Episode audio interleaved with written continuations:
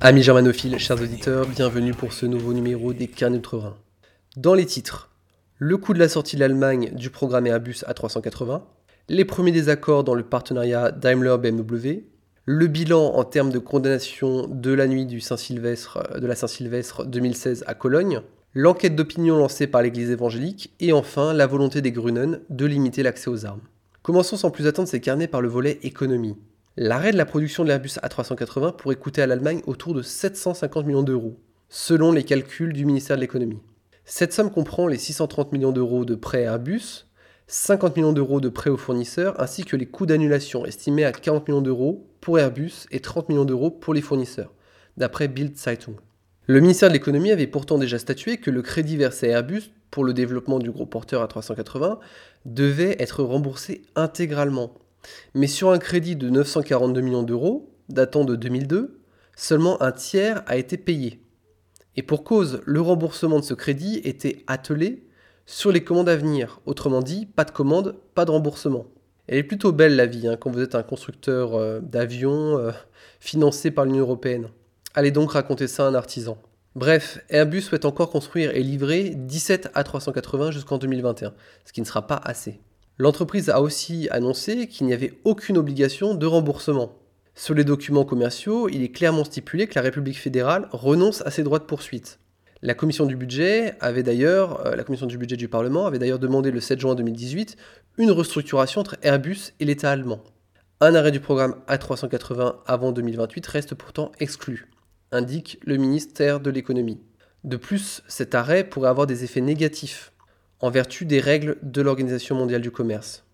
Parce que si vous voulez, en fait, l'arrêt de, ce programme ferait que l'Amérique, les États-Unis pourraient dire à l'Union européenne, vous avez accordé un crédit à Airbus sans aucune contrepartie. Car finalement, cette somme que vous avez versée à l'entreprise Airbus n'a pas été corrélée avec des ventes d'avions. C'est une subvention déguisée. Restons encore dans l'économie allemande avec un premier désaccord dans le partenariat entre BMW et Daimler. BMW pardon, et Daimler vont-ils rester dans le futur indépendants ou bien assiste-t-on à la naissance d'un constructeur bavaro-swab Est-ce la création d'un champion allemand du premium? Décidément, les champions sont très à la mode dans le quartier du gouvernement à Berlin. Une question est sur toutes les lèvres. Jusqu'où ira la proximité dans la coopération des deux ennemis jurés? On se souvient qu'ils avaient déjà fusionné leurs offres de voitures partagées, ainsi que leur offre mobilité et même leur système de navigation. À présent, ils souhaitent développer ensemble des voitures autonomes et même potentiellement leurs offres de voitures électriques, d'après de nombreux observateurs. Tout ce qui concerne le futur, nous le développons ensemble, et le message est livré par les deux firmes. Mais dans ce cas, que leur reste-t-il de propre? Car à suivre cette tendance, il est logique que dans leurs capitaux respectifs, que leurs capitaux respectifs finissent par s'entrecroiser. C'est d'ailleurs depuis plus d'une décennie la grande crainte du Bayerischen Motorenwerk que d'être englouti par Daimler. Et cela a déjà été dans l'histoire, euh, ça a déjà failli être le cas à l'automne 1959. BMW, alors dans une situation critique, fut sauvé du rachat par la venue dans le capital de la famille Kfant. La famille ne semble pas avoir perdu l'amour de la marque bavaroise et se satisfait très bien des, des dividendes substantiels reçus chaque année, mais jusqu'à quand? Telle est la question. La faute à Stuttgart, il est clair que pour Daimler, à moyen terme, de nouveaux concurrents, comme Google, vont faire leur entrée sur le marché, notamment euh, Google par sa voiture autonome Waymo. Et lorsque de nouveaux acteurs arrivent sur un marché, il est toujours de règle que d'autres en sortent. Il est donc certain que les deux, les deux constructeurs, Daimler et BMW, vont encore beaucoup discuter et travailler ensemble par le futur. Le point bloquant reste du côté de BMW, qui n'entend pas accepter de fusion sans un équilibre des forces dans la prochaine entité. Ce qui n'est bien sûr jamais le cas dans une fusion, il y a toujours une entreprise qui prend le dessus sur l'autre. En tout cas, ce qui est sûr, c'est que BMW et Daimler vont, à horizon moyen et long terme, 5 ans, 10 ans, de plus en plus travailler, collaborer ensemble, jusqu'à peut-être ne former plus qu'une seule entité. Beaucoup, beaucoup, beaucoup, beaucoup moins intéressant, mais hélas d'actualité, le bilan en termes de condamnation de la Saint-Sylvestre 2016 à Cologne. Alors on se souvient des scènes de viol, d'agression et de chaos commises par des chances pour l'Europe, hein, pendant la nuit de la Saint-Sylvestre à Cologne. Roulement de tambour, donc après plusieurs centaines d'agressions sexuelles répertoriées, la justice allemande vient de condamner trois hommes. Non, ce n'est pas une blague. D'après le Spiegel, 601 femmes avaient été victimes d'agressions sexuelles et 1304 personnes avaient déposé plainte. Alors j'imagine que vous demandez la nationalité des trois condamnés. Il y a un Irakien, un Libyen et un Algérien, c'est-à-dire la crème de la crème. Le Libyen a été condamné pour des attouchements sexuels et des insultes à un an et neuf mois ferme. L'Irakien lui avait embrassé de force sa victime avant de lui lécher le visage. L'Algérien, lui, s'est contenté de menacer un groupe d'Allemands leur disant Donnez-moi vos filles, sinon je vous tue. C'est tout à fait charmant. Les deux derniers s'en sont tirés avec des peines de prison avec sursis. Le plus pathétique dans cette histoire, c'est que si on a réussi à interpeller ces trois futurs Goethe, c'est parce qu'ils avaient eu l'intelligence de se prendre en selfie avec leurs victimes. Ceci n'est pas une blague. Hélas, dans quasiment tous les autres cas, les victimes étaient bien incapables de reconnaître leurs agresseurs. Bref, le résultat en termes de poursuite est tout à fait désespérant. Comment ne pas donner à toute cette racaille qui débarque chez nous un sentiment d'impunité? Rappelons que le juge de la ville de Cologne avait mené des investigations à l'encontre de 290 personnes, et parmi eux, 52 étaient impliqués dans 43 affaires au cours de la nuit. Comment c'est possible d'être impliqué dans 43 affaires et de ne pas être condamné en bout de course C'est euh, pour moi un mystère. Alors c'est vrai que certaines affaires n'ont tout simplement pas pu se poursuivre, car leurs auteurs avaient tout simplement disparu. Quand quelqu'un s'est évaporé dans la nature, c'est très difficile de le condamner. Ça j'en conviens. cette information, hélas, euh, tragique, pathétique, euh, triste, va me permettre aussi de faire une petite précision par rapport à, mes carnets. Si je ne fais pas état dans chacun de mes carnets des faits de délinquance et de crimes commis par des extra-européens, ce n'est pas par lâcheté ou par bonté d'âme, hein, vous en doutez bien, on est sur MZ, je mange pas de ce pain-là. Mais c'est tout simplement que recenser tous les délits et en parler dans chaque carnet relève de la gageure. C'est malheureusement tous les jours le cas et partout en Allemagne. Tout aussi décevant que ces faibles poursuites judiciaires de la Saint-Sylvestre, eh bien tout aussi décevant est le comportement de l'église évangélique du Land, de Berlin et du Brandenburg. Décevant mais pas surprenant parce que, tellement inscrit dans l'esprit du temps. L'église évangélique du Land de Berlin et du Brandenburg a décidé de sonder les opinions politiques de ses fidèles souhaitant se, présenter à l'élection des représentants. Non, non, vous ne rêvez pas. Ainsi, les fidèles ayant des idées trop droitières, d'extrême droite ou appartenant à ce type d'organisation ne peuvent pas se présenter. C'est-à-dire que vous êtes un, fidèle, vous êtes euh, protestant évangélique, vous dites bon bah je vais œuvrer pour ma communauté, je vais devenir un représentant. Eh ben non, c'est pas possible. Si vous êtes électeur de l'AFD ou si vous êtes proche d'une association, vous n'avez pas le droit. Ceci fait suite à la décision prise par la direction de l'Église évangélique pour les lenders cités. Sont particulièrement ciblés les fidèles appartenant au NPD, à Dritteweg, troisième voie, ou au mouvement identitaire, ainsi que les Reichsbürger, qui sont des nostalgiques de l'Empire à tendance euh, survivaliste. L'Église précise que toute aide ou assistance à ces organisations équivaut à leur appartenance. Et par exemple citer le fait de participer à des conférences, de confectionner des gâteaux ou de faire des dons.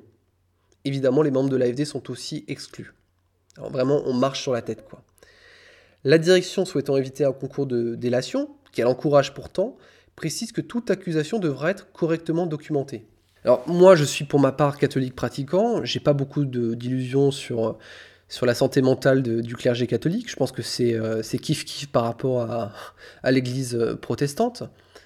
Mais c'est quand même, c'est quand même assez, euh, assez déroutant. On a aujourd'hui une église qui, bah, c'est pas nouveau chez les catholiques, mais je m'étais toujours dit, bon, c'est peut-être parce que je suis catholique, je m'étais toujours dit, bon, les protestants, ils sont très austères, ils sont très sectaires, ils cultivent l'entre-soi, c'est un peu le haut du panier, ils ont des temples qui sont extrêmement dépouillés, mais, mais leurs intérieurs sont bourgeois et, ils vivent plus ou moins dans le faste.